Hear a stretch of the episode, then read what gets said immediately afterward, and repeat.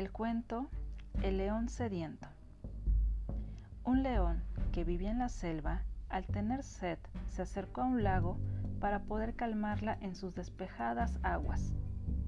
Al introducir sus fauces en las aguas del lago, vio su rostro reflejado en las mismas y creyendo que era otro león, se dijo a sí mismo, Vaya, estas aguas deben pertenecer a este león.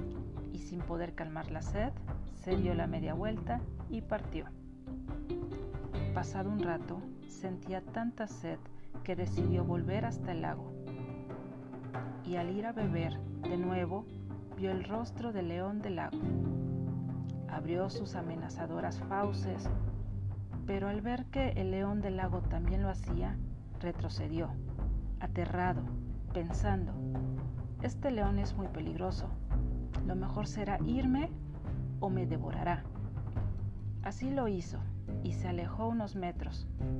Cada vez tenía más y más sed, tanto que ya resultaba inaguantable.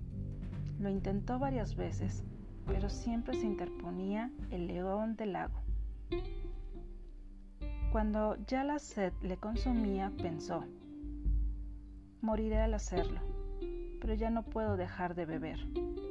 Se acercó a las aguas del lago y al tratar de beber de nuevo, apareció el rostro del león del lago.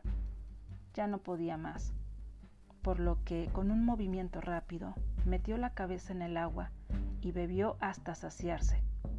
Entonces, sorprendido, se dio cuenta de que el león que tanto temía había desaparecido. Reflexión. No hay peores miedos que los imaginarios, ni peores temores que los infundados. Nunca dejes que el miedo sea tan grande que te impida seguir adelante con tus objetivos. Mi nombre, Antonia Hernández, terapeuta espiritual. La magia está en ti. Me encuentras en mis redes sociales, Un toque a tu corazón y talleres para el alma.